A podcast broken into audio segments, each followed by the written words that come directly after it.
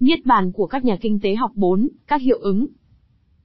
Xin được nói rõ, các nhà kinh tế đã sáng tạo hoặc tưởng tượng cả khối hiệu ứng, hiệu ứng tích tụ, tập huấn, bất ngờ, lấn thế, thu nhập, giá cả. Chúng tôi chỉ đề cập dưới đây những hiệu ứng mang tên của những tác giả đã xây dựng chúng.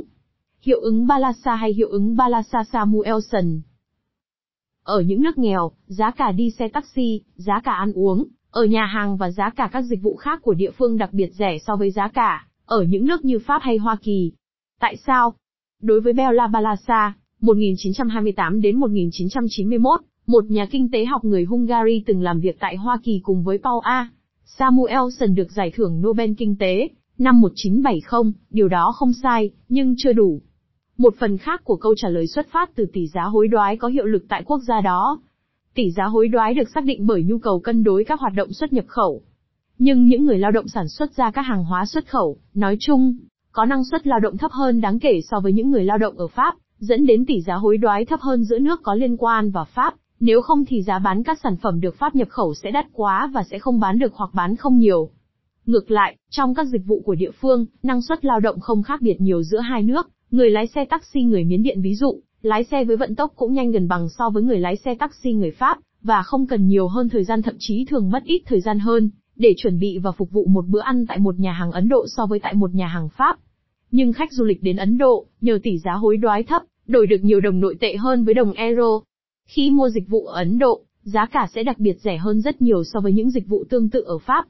Đây là hiệu ứng Balasa, giải thích rằng, về tiêu chuẩn sức mua, một người phương Tây có thể sống như một vương công ở Ấn Độ, nhưng với điều kiện là mua các sản phẩm của địa phương, chứ không phải các sản phẩm nhập khẩu. Tuy nhiên, ngược lại, khi mà khoảng cách phát triển giữa các nước thu hẹp càng nhiều, thì hiệu ứng Balasa càng ít hiệu quả, bởi vì khi đó tỷ giá hối đoái giữa đồng nội tệ và đồng euro có xu hướng tăng lên. Hiệu ứng Pigo và hiệu ứng Kenneth Là một người bạn và đối thủ của Kenneth, Arthur Cecil Pigo, 1877 đến 1959, giáo sư tại Đại học Cambridge, nơi ông đã kế thừa An F. E. Masan, ở vị trí nổi tiếng là giáo sư chuyên ngành kinh tế của Đại học Cambridge,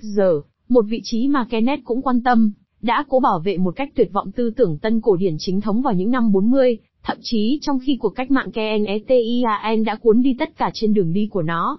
Hiệu ứng mang tên ông là một trong những nỗ lực của ông. Hiệu ứng đó bắt đầu từ một giả thuyết, giả định rằng tất cả giá cả đều giảm, điều mà chúng ta gọi là giảm phát.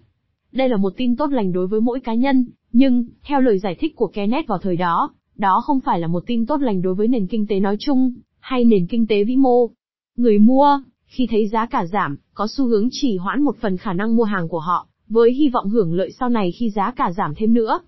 Ngoài ra, một số khoản chi tiêu khác lại đắt hơn, bởi vì trái với việc thu nhập có xu hướng giảm. Các khoản chi tiêu đó không giảm giá khi mà các hợp đồng đã ký không được đàm phán lại, trả nợ vay, tiền thuê nhà, thuế thu nhập, tiền bảo hiểm, vân vân. Bao nhiêu hậu quả dẫn đến việc hạ thấp hơn mức sống của các hộ gia đình và giảm mức hoạt động sản xuất kinh doanh của các doanh nghiệp, làm cho toàn bộ nền kinh tế rơi vào vòng xoáy suy thoái. Đối với Pigo, sự lo sợ này không có cơ sở. Khi giá giảm, thì sức mua của tiền mặt tiền giấy và tiết kiệm có tính thanh khoản, của cá nhân doanh nghiệp và hộ gia đình tăng. Mỗi cá nhân sẽ không thấy cần thiết phải giữ một lượng tiền mặt quan trọng để đối phó với các khoản chi tiêu đã được tính trước và họ sẽ chuyển một phần tiền mặt dư thừa này cho các khoản chi tiêu nhu cầu bổ sung. Đây là hiệu ứng Pigo, một hiệu ứng có thể phá sạch vòng tròn luẩn quẩn giảm phát được Kenneth mô tả. Ngoại trừ một điều cho thấy có lẽ Pigo hơi quá lạc quan.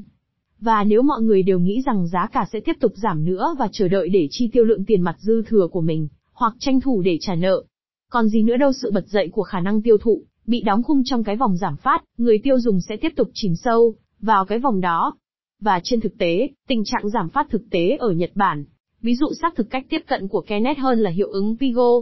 Tuy nhiên, hiệu ứng Pigo đã có một cuộc sống thứ hai, nhưng bằng một cách nào đó theo chiều ngược lại. Khi giá của một số tài sản nào đó tăng bất động sản, ví dụ, thì chủ sở hữu của các tài sản này làm giàu. Điều mà John Pertinkin, một nhà kinh tế học người Mỹ, đặt tên vào những năm 1960, là hiệu ứng tiền mặt thực tế, có thể thúc đẩy một số chủ sở hữu, những người nắm giữ những tài sản bảo đảm vững chắc hơn trong con mắt của các ngân hàng, vay tiền để làm giàu hơn nữa. Sự tăng giá tài sản này, và được duy trì như vậy sự tăng giá duy trì sự tăng giá, có thể dẫn đến hiện tượng bong bóng đầu cơ mà sớm muộn gì cũng bùng nổ, như cuộc khủng hoảng các khoản cho vay dưới chuẩn đã chứng minh.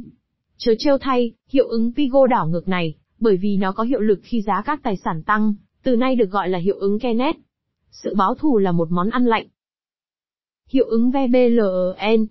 TRUXTANHVEBLEN 1857 đến 1929 là một nhà kinh tế học người Mỹ, có lẽ do nhìn xã hội mà ông sống bằng con mắt phê phán. Ông xuất thân từ một gia đình gốc Na Uy sống rất giản dị, ông đã xuất bản vào năm 1899 một cuốn sách đã làm cho ông nổi tiếng có tựa đề, Lý thuyết về tầng lớp nhàn rỗi. Trong cuốn sách đó, ông bóc vỏ một ngàn lẻ một cách mà một người đã từng thành công về mặt vật chất trong cuộc sống bộc lộ sự thành công đó, các quần áo, các bữa ăn, sử dụng từ vựng, giọng nói, nhà ở, vân vân. Nhưng ông cũng chỉ ra rằng các tầng lớp xã hội ngay dưới tầng lớp nói trên cũng bắt chước lối sống ấy để cố tiếp cận sự thừa nhận tương tự về mặt xã hội, đó là hiệu ứng VBLN dựa trên cơ sở của sự bắt chước, mỗi người dập khuôn theo lối sống của tầng lớp xã hội cao hơn mình một bậc. Hiệu ứng quận của Tobin. Việc truyền tải sang nghĩa đen của tiếng Pháp đối với các thuật ngữ Mỹ không phải là điều thanh lịch nhất, và người ta cũng không chắc là nó có biểu dương hay không sự vinh quang của James Tobin, nhà kinh tế học người Mỹ, 1918 đến 2002, được giải thưởng Nobel Kinh tế, vào năm 1981, ít nhất là tại các nước nói tiếng Pháp, mẫu tự quy trong tiếng Pháp phát âm tương tự như từ căn, có nghĩa là MONT, theo người dịch. Chữ quy không có ý nghĩa đặc biệt nào, đo lường mối quan hệ giữa giá trị trên thị trường chứng khoán của một doanh nghiệp với giá trị kinh tế được gọi là giá trị thay thế, cần phải tốn bao nhiêu tiền để khôi phục lại một doanh nghiệp tương tự nếu chẳng may nó phá sản. Nếu giá trị trên thị trường chứng khoán, điều thường được gọi là thị giá vốn cổ phần vượt quá giá trị thay thế, thì các nhà lãnh đạo doanh nghiệp có lợi khi đầu tư, bởi vì thị trường chứng khoán sẽ làm tăng giá trị các tài sản nhiều hơn so với giá trị hiện có của chúng.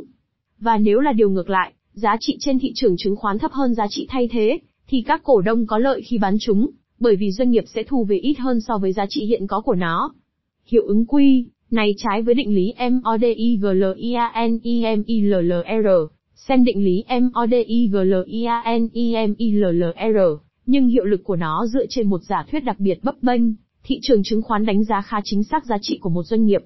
Đó là điều mà chúng ta có thể nghi ngờ. Trên thực tế, Tobin nổi tiếng hơn vì đề xuất của ông về việc đánh thuế các giao dịch ngoại hối, nhằm gây rắc rối một chút cho hoạt động của các thị trường tiền tệ quốc tế, được ông đánh giá, trong đường lối của Kenneth, là gây bất ổn định do tạo ra quá nhiều hoạt động đầu cơ,